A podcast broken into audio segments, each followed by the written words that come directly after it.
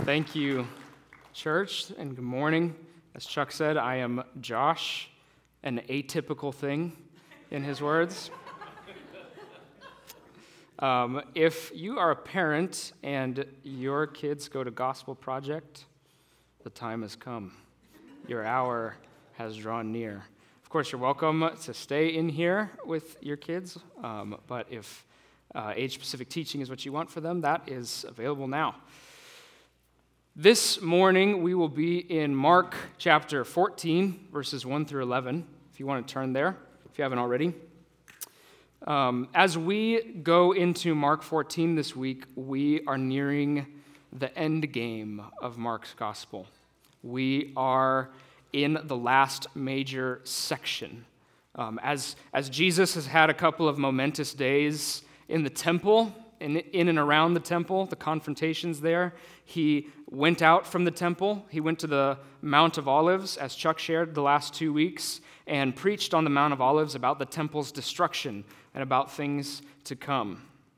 So, after these momentous couple of days, Mark 14, 1 through 11 is the quiet before the storm before we go on the road to the crucifixion. So, the religious leaders have retreated back to their private quarters in Jerusalem to find out what the next move is, and Jesus and his disciples have gone out to the nearby village of Bethany um, before celebrating the Passover. So, without further ado, as, as the storm brews in Mark's gospel, let's read together Mark 14. This is God's word. It was now two days before the Passover and the feast of unleavened bread. And the chief priests and the scribes were seeking how to arrest him by stealth and kill him.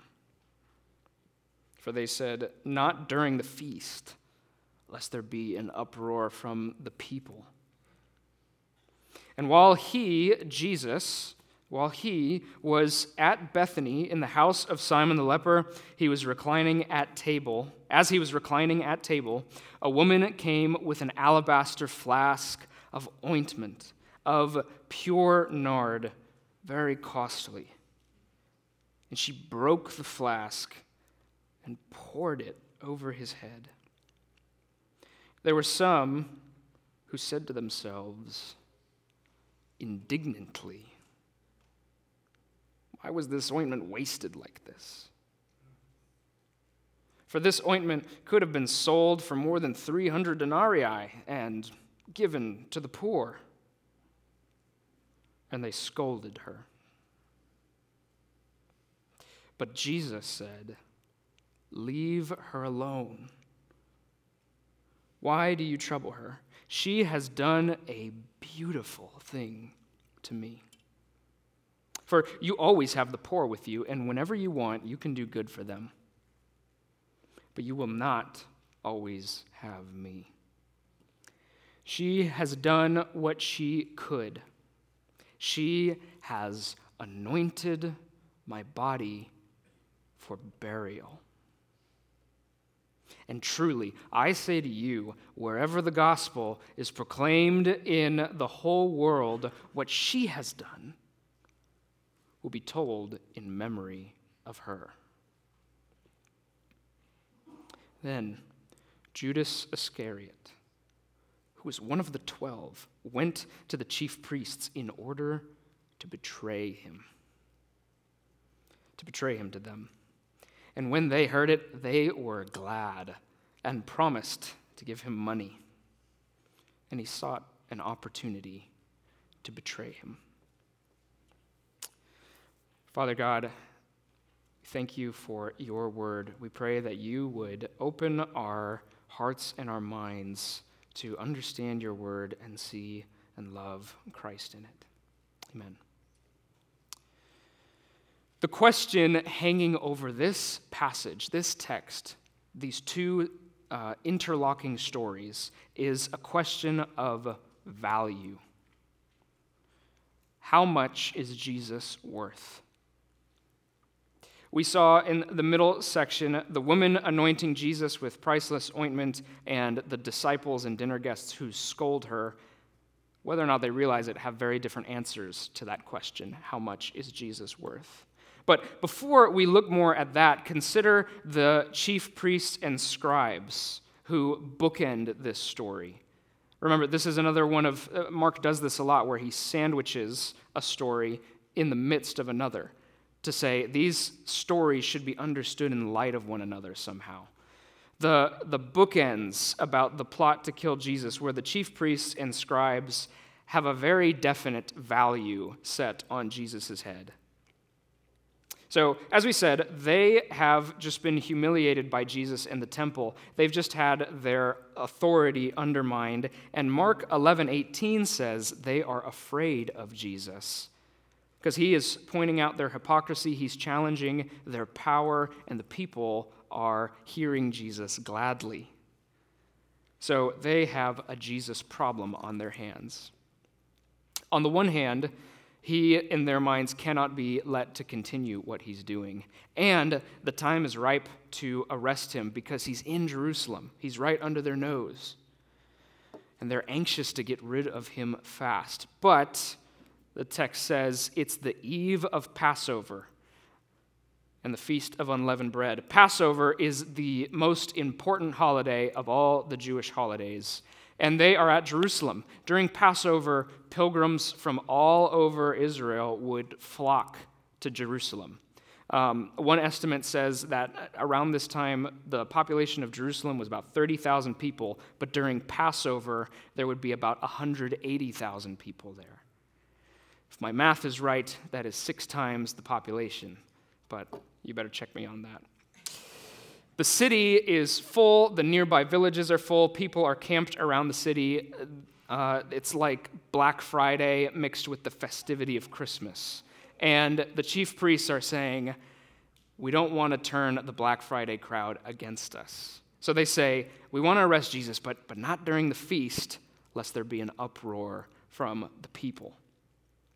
So, Mark says they were looking for a means by stealth to arrest him.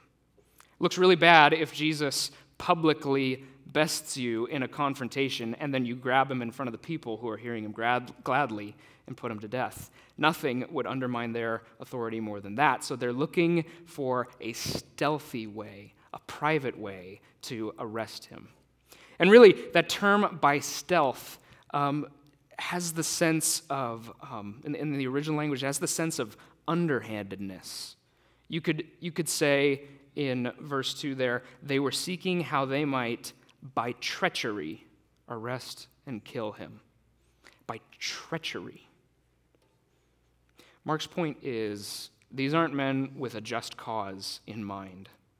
These aren't concerned spiritual leaders looking out for the well being of their people.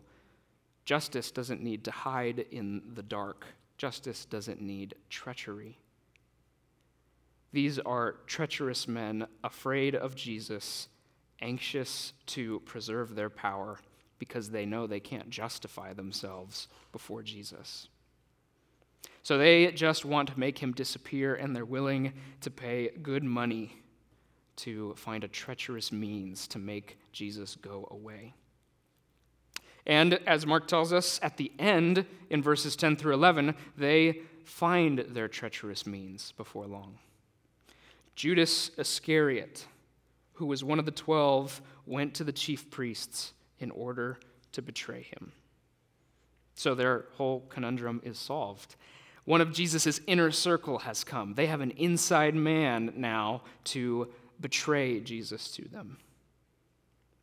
It's strange for us. Uh, Mark tells us almost nothing about Judas, except that he was one of the disciples. Nothing about his motivations or about why he betrayed Jesus, but he makes it clear that Jesus or Judas did betray him.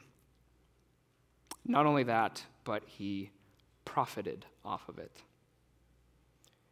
Judas betrayed Jesus and profited off of it. And when he comes to the, the temple authorities, the chief priests and scribes, they are delighted that he's come to them. they are glad and are willing to pay good money. I think it, it can be easy, just as an aside here, it can be easy to read the Gospels and think the Pharisees or the chief priests, they're the antagonists in the story, and so they're going to do bad things. That's their role in the story. But I want to invite you take a minute to consider who these chief priests were supposed to be. They were supposed to be God's uh, the, the mediators between God and his people. They were supposed to be the, the spiritual leaders of Israel, the examples. But their affections are backwards. They delight in betrayal. They use treacherous means. They have become so high on their own power, on the profit they're making off of the temple ministry, off the prestige it allows them that they will sink to any means to preserve their status quo. This is just the nature of what happens when people fall in love with power. It's something any of us are prone to. Ask yourself what, what parts of your life require stealth to preserve? What aspects of your life need to be done in secret or require half truths or lies to preserve?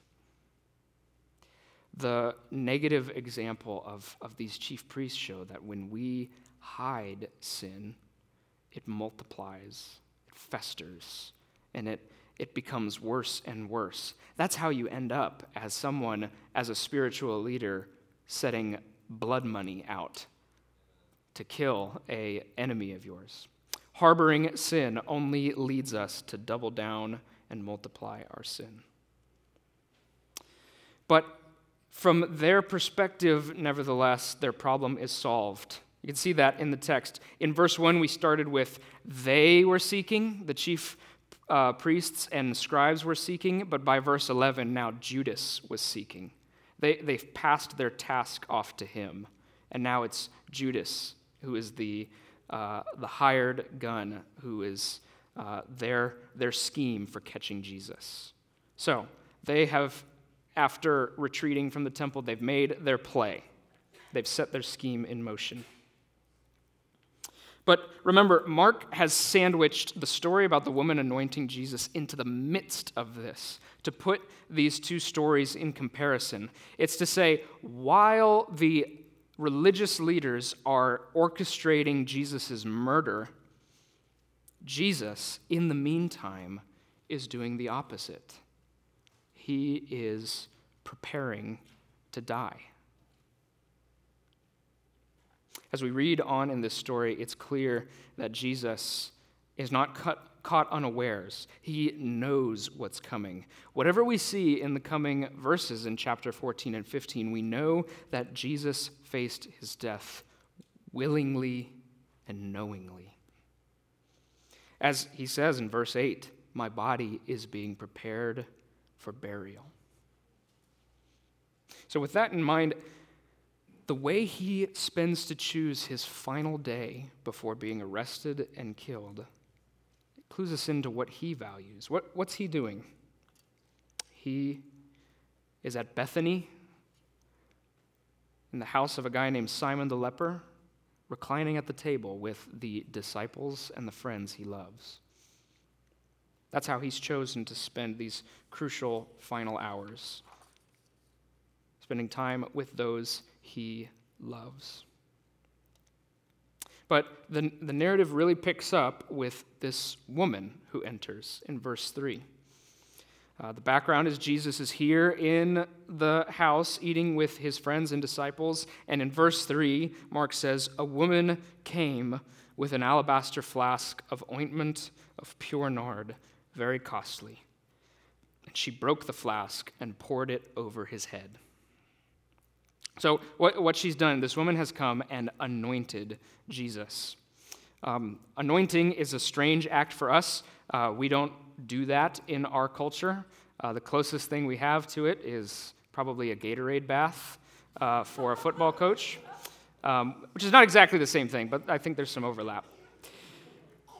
Anointing is a general sign of respect, and typically you would do it with oil, olive oil or, or, some sort of oil like that. It can mean a lot of different things. It's sometimes used to commission kings or priests, um, and it's especially a sign of hospitality.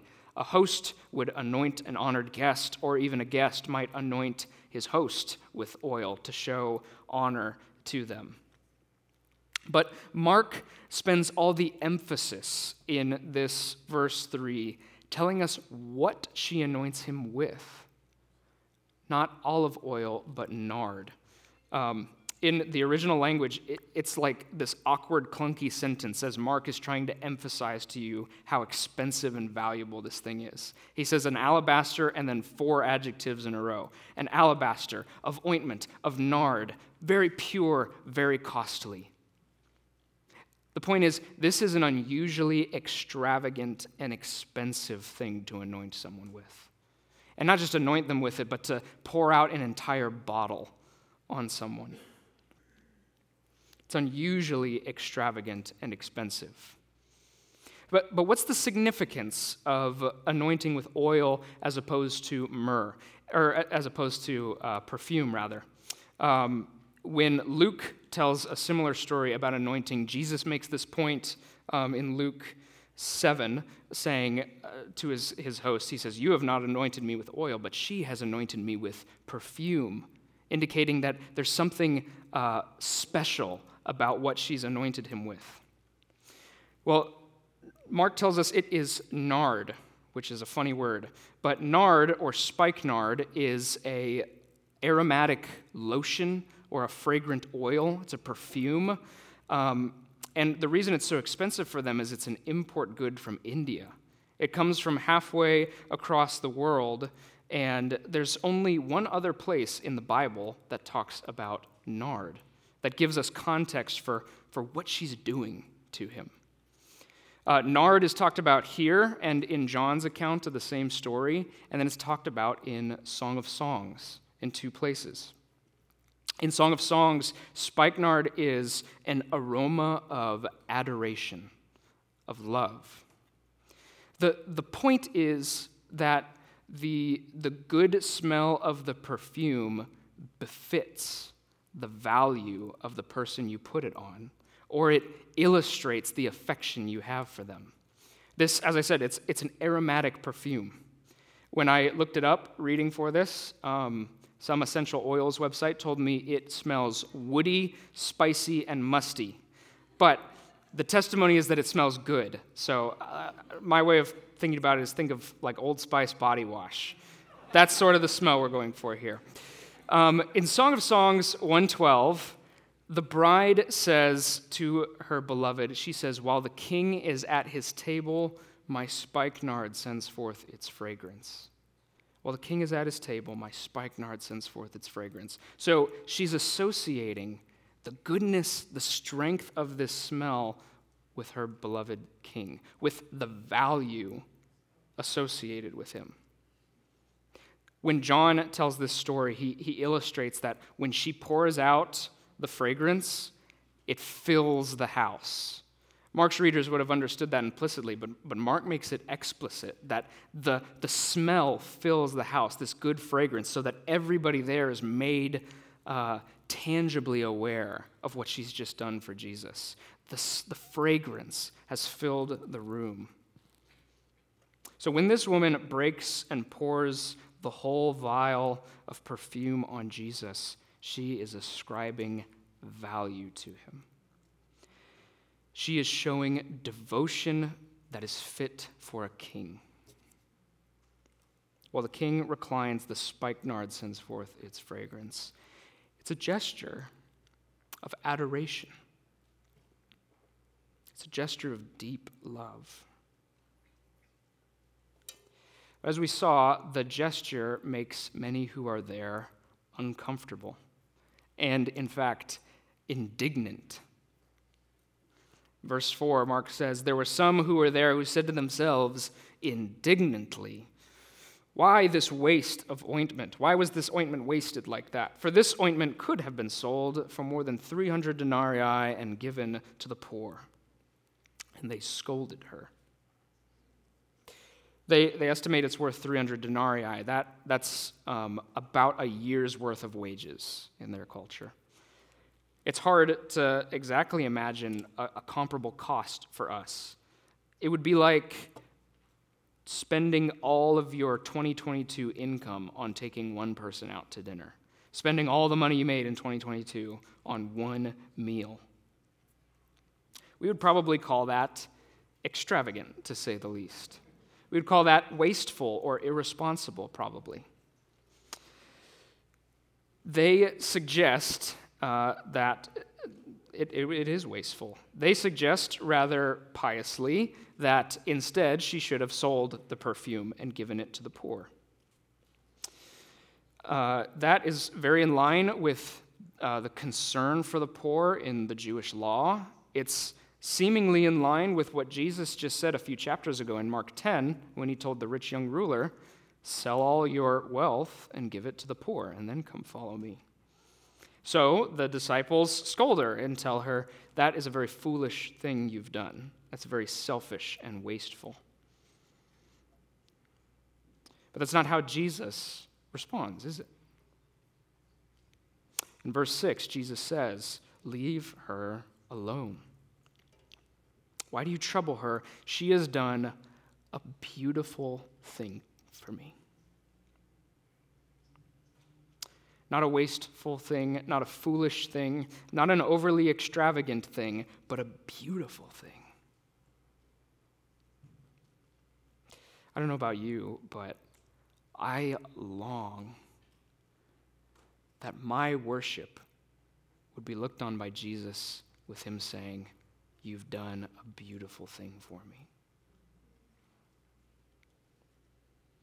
A beautiful thing. We can resonate, perhaps, particularly as Americans, with the sort of pragmatic sense that they have that things that are purely for the sake of beauty or a show of honor are, are wasteful and useless. But Jesus sees the beauty in this act of adoration. He continues and explains more in verse 7. He says, For you will always have the poor with you, and whenever you want, you can do good for them. But you will not always have me. Now, at, at first pass, maybe you hear that response and think it sounds like Jesus is saying poverty is inevitable, and therefore giving money to the poor is the actual waste. But that is not his point here. He's not saying that you shouldn't give to the poor. Um, when he says the poor will always be with you, he's less talking about how poverty is inevitable, although he says it, it is a perennial issue. But he's actually quoting Deuteronomy 15 11. Deuteronomy 15:11, uh, God says to his people, giving them this command, He says, "For there will never cease to be poor in the land. Therefore, I command you, you shall open wide your hand to your brother, to the needy and the poor in the land." In other words, because poverty is a perennial issue, your very disposition should be charity. Your hand should always be open. So Jesus is not uh, rebuking his disciples and the other dinner guests for concern for the poor. He's rebuking them for a purely theoretical concern for the poor. He's saying, You can talk all day about your concern for the poor, but the reality is, you're happy to hold up a theoretical value to demean someone who has done an actual good. Jesus is saying, If this were really about the poor, you are capable and, in fact, obligated to help them yourselves. You're perfectly capable of helping them yourselves. As an aside, church, we should note that as followers of Jesus, we too should, as a disposition, have open hands. I love that, that phrasing in Deuteronomy you shall open your hand wide to your brother, to the needy, and to the poor in the land. Our very disposition should be that we are people who have been given so much freely how better to show the love of Christ than to live life with an open hand to those in need? There are many other places in the New Testament that talk about the need for Christians to be charitable. Um, as we said, Jesus talks about it in Mark 10 in this same book. James 2 is another place that deals with this issue specifically. But Jesus' point here is that the concern for the poor is kind of a red herring here. He's saying if the issue were really about the poor, you're perfectly capable of helping them yourselves. But that's not the real heart of the issue here. The heart of the issue, as we said from the outset, is the value of Jesus. For you will not always have me, he says. Whether or not they meant to say it, the disciples who scold this woman reveal that they really don't think Jesus was worth the alabaster flask, that he was worth the costly sign of adoration. This uh, begins to foreshadow what Mark 14 is going to show us in full. Mark 14 is the longest chapter in Mark's gospel, and it details, as we said, Jesus' road to the crucifixion. And along that road, all of his disciples abandon him. Judas, in verse 10, decides he knows exactly how much Jesus is worth. He's worth 30 pieces of silver to him. The disciples when Jesus gets arrested, decide that he is not worth getting arrested for, and they flee in terror when he gets arrested. Peter himself, the one who declared Jesus as the Christ in Mark's gospel, Peter, by the end of Mark 14, will decide that Jesus is not worth facing uh, being a social outcast for and he denies Jesus by the end of Mark 14. Here, on the verge of all of those things happening, we see the disciples in the house undervaluing Jesus, showing that they have not yet grasped what it means to adore Jesus, to be devoted to him, to value him above all else, even at great cost. All that's left then of their objection against the woman, the woman, is uh, a hidden sense of self righteousness. The, the feeling that she did something greater for Jesus than I was willing to do, and I need to justify why I didn't do that. And I need to demean her in order to do that. That, that's really kind of the heart of what's going on here. But, but the problem Jesus points to is that they have undervalued him in doing so. The woman, on the other hand, through, through her actions, through, through the actual things she did, says Jesus is invaluable. Jesus is of surpassing value. As Jesus himself explains it, she has done what she could, meaning she has done according to her full capacity of what she was able to do. She has done what she could she has anointed my body beforehand for burial. She was anointing my body for burial. Again, Jesus is here in Bethany preparing for his death. In the context of the, the, the narrative of Mark's gospel, the overarching narrative, the point of this story is to demonstrate that Jesus went to the cross willingly. He came with the purpose of going to the cross. As he himself said in Mark 10:45, the Son of Man came not to serve and not to be served, but to serve, and to give his life as a ransom for many, to give his life on behalf of sinners. Jesus was not thwarted by the plot of the chief priests, but through it he fulfills the whole purpose he came for. And when Jesus associates this anointing that the woman gives him, when he associates it with his death, he, he's saying the value of her, he's saying the cost of the perfume, the extravagance of the anointment. It is beautiful It's not a waste, but it's beautiful because it's befitting of the death I'm about to die. It communicates something about the value of what I'm going to do. Let me put that a different way. She has prepared him for a burial fit for a king, a sacrificial king. In her mind, for the king who gives everything to ransom and to vindicate her, how could she give anything less? For the king who would give everything to ransom and vindicate her, how could she give anything less?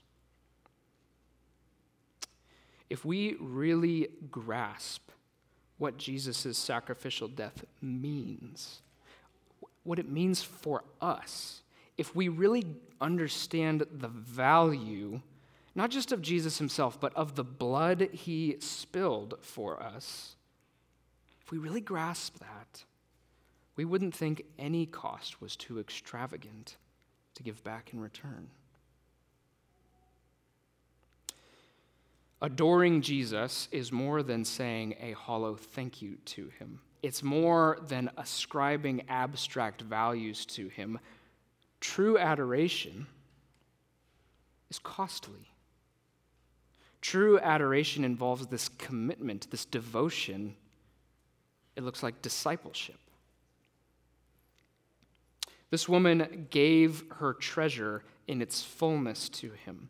And she gave it with this abandon, with a resolve, a finality. She, she smashes the jar. She says, I won't need this again. This Jesus is so sufficient, so valuable, so beautiful. The king reclining at his table is so good to me that I will not need this precious perfume any longer. I don't need to save it for a rainy day. I don't need to hold on to a piece of it for later. I'm not waiting for anything better to come along. I've found it. I've found the thing my heart was made to belong to. And He is preparing to die for me. Unlike the disciples or Judas or the chief priests, she's not clinging to anything, not holding something back and that is costly. It's costly, but do you see what sort of peace comes with it? Do you see what sort of rest comes with that resolve? Everyone else in this story is, is working so hard, striving. The priests are scheming tirelessly, striving to cling to their little slice of power. Judas is seeking an opportunity to betray him. The disciples are worked up in indignation, trying to justify themselves. But Mark, on the other hand, describes Jesus as reclining and the woman as doing the simple act, pouring out the perfume. True adoration is costly, but it comes with rest, with a peace and a finality to it. She's already found what she's looking for rest with Jesus reclining at the table. It's not a sort of peace that means life is easy or without conflict afterwards, but it's a peace of adoring Jesus so completely that sort of all your decisions are made. Your devotion is already given. Let me illustrate this again by pointing to the coming events in Mark. The, the disciples who undervalue Jesus at this point are the ones who turn tail and run out of anxiety and fear for their life and reputation. But who is it in Mark's gospel who stays with Jesus to the bitter end? It's the women who follow him. It's the women who followed Jesus to the foot of the cross in Mark 15. You can be sure this woman was there among them, staying at the foot of the cross, fearing neither death, nor arrest, nor shame. Friend, when you give everything to Jesus, there's nothing left to be afraid or anxious about. if you would cling to power or cling to your secrets, there's no more need. Jesus knows your secret shames and secret sins, and he died to forgive those. He died to wash those away. There's no more need to justify yourself b- before others, no need to vindicate yourself socially or morally or emotionally, because Jesus vindicates those whom he has faith in. See how he vindicated this woman against those who scolded her. Jesus vindicates those who adore him. There's no more need to cling to your treasures, to hold on, to save something for what might come next, because in Jesus you've found a destination, a home. Jesus has given you everything in himself. Adore Jesus, church. Adore the Jesus who died to ransom you, to buy you back from debt. Adore Jesus who willingly died for you, and find your rest in him. As Chuck mentioned, I uh, help build the liturgy every week. Um, as we plan out our songs, we always make sure the first or the first two songs are songs of adoration, meaning they're songs purely meant to express love for God and to ascribe uh, goodness to Him, to, to show our affection for God. Now, if you're like me, it can be uh, dangerously easy to grow numb to songs like that. It can be dangerously easy for these songs that are so full of high language to kind of lose their gravity, where we say things like, Jesus is highest, He is greatest, He is worthy, He's holy, He is above all else. And those, those superlatives, those uh, extreme words lose their meaning if I am spiritually numb. And I'm just singing words. We sing songs as Christians to stir up affections, to sing to one another and remind one another of the not just the fact of the gospel, but the weight of the gospel. Not just the truth of the gospel, but the beauty and the goodness of the gospel. Not just that Jesus died for sinners, but that Jesus died for us, and that we are who we are because of him. Nevertheless, as Christians, the gospel can grow overly familiar to us. We, we dull or numb on it.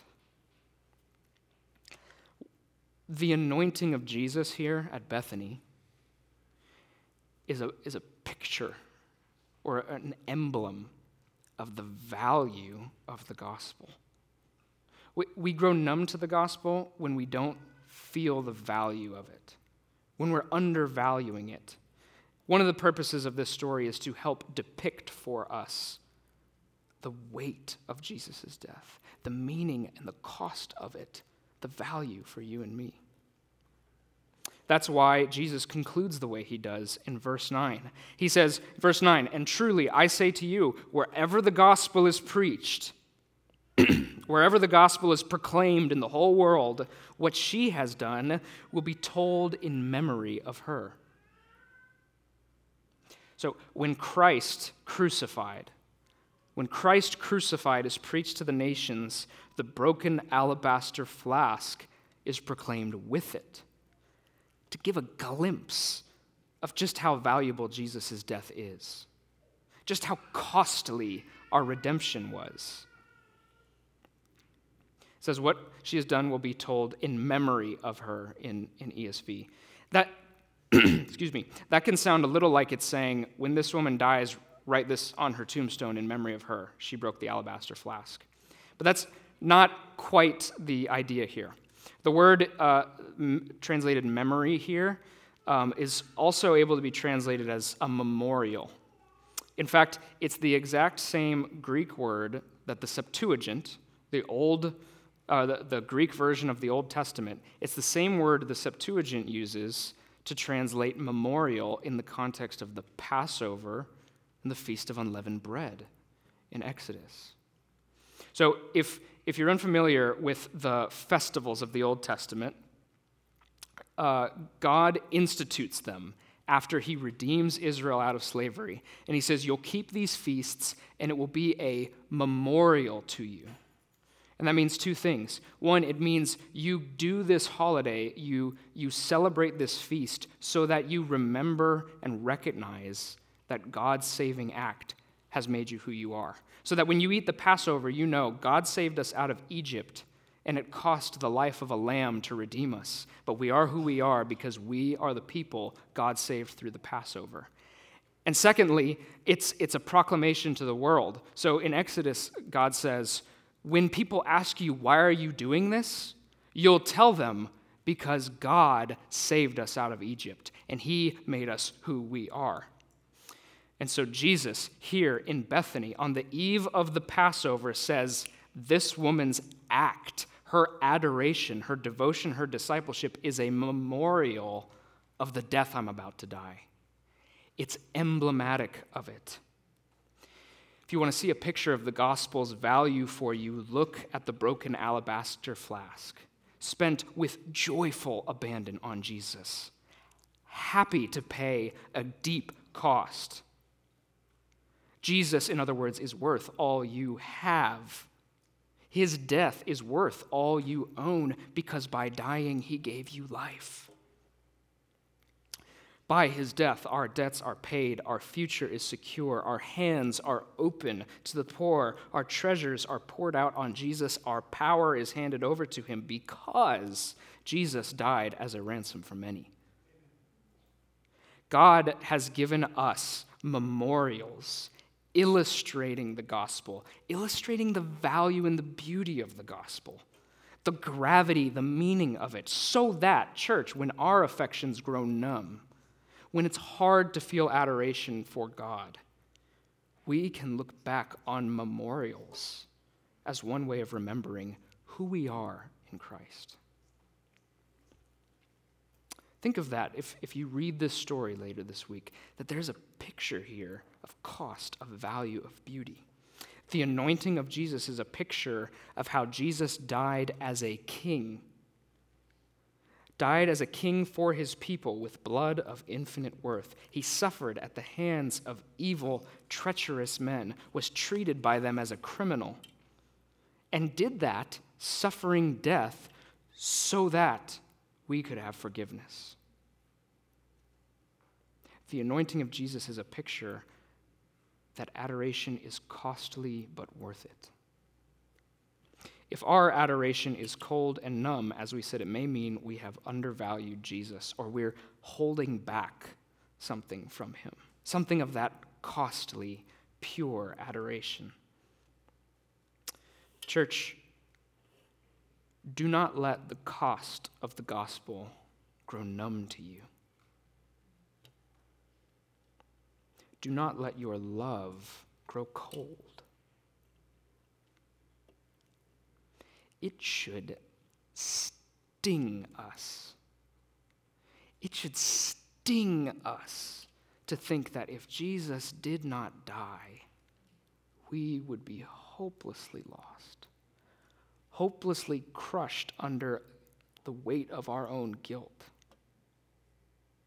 sunk in the debt of our sin. But then, all the more, how much more should we rejoice and adore the King who did die for us, in fact, who did willingly die to ransom us back from that debt, to wash away that guilt.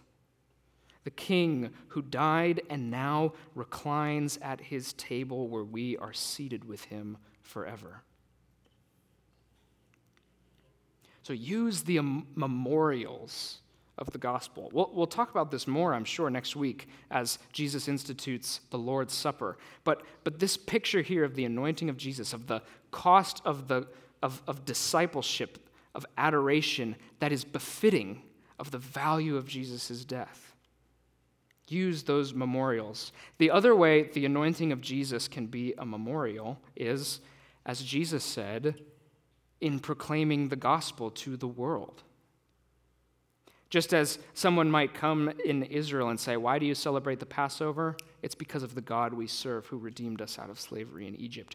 In that same way, if we follow in this pattern of the woman of the text, if by trusting wholly in Jesus, adoring him with costly adoration, and finding that rest that comes with it, the peace with Jesus,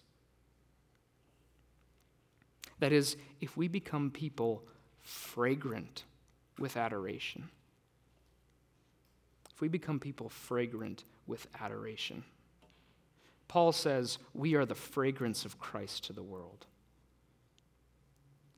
The reason we don't use alabaster perfume in worship is because now the church is the fragrance of adoration in the world. We have an opportunity to be walking memorials of adoration, walking testimonies to the value of Jesus' blood shed for us and the goodness of the life that is found only in Him.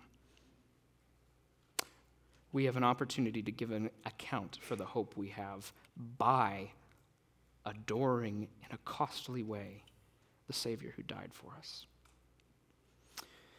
Would you pray with me now that we would adore Jesus in that way.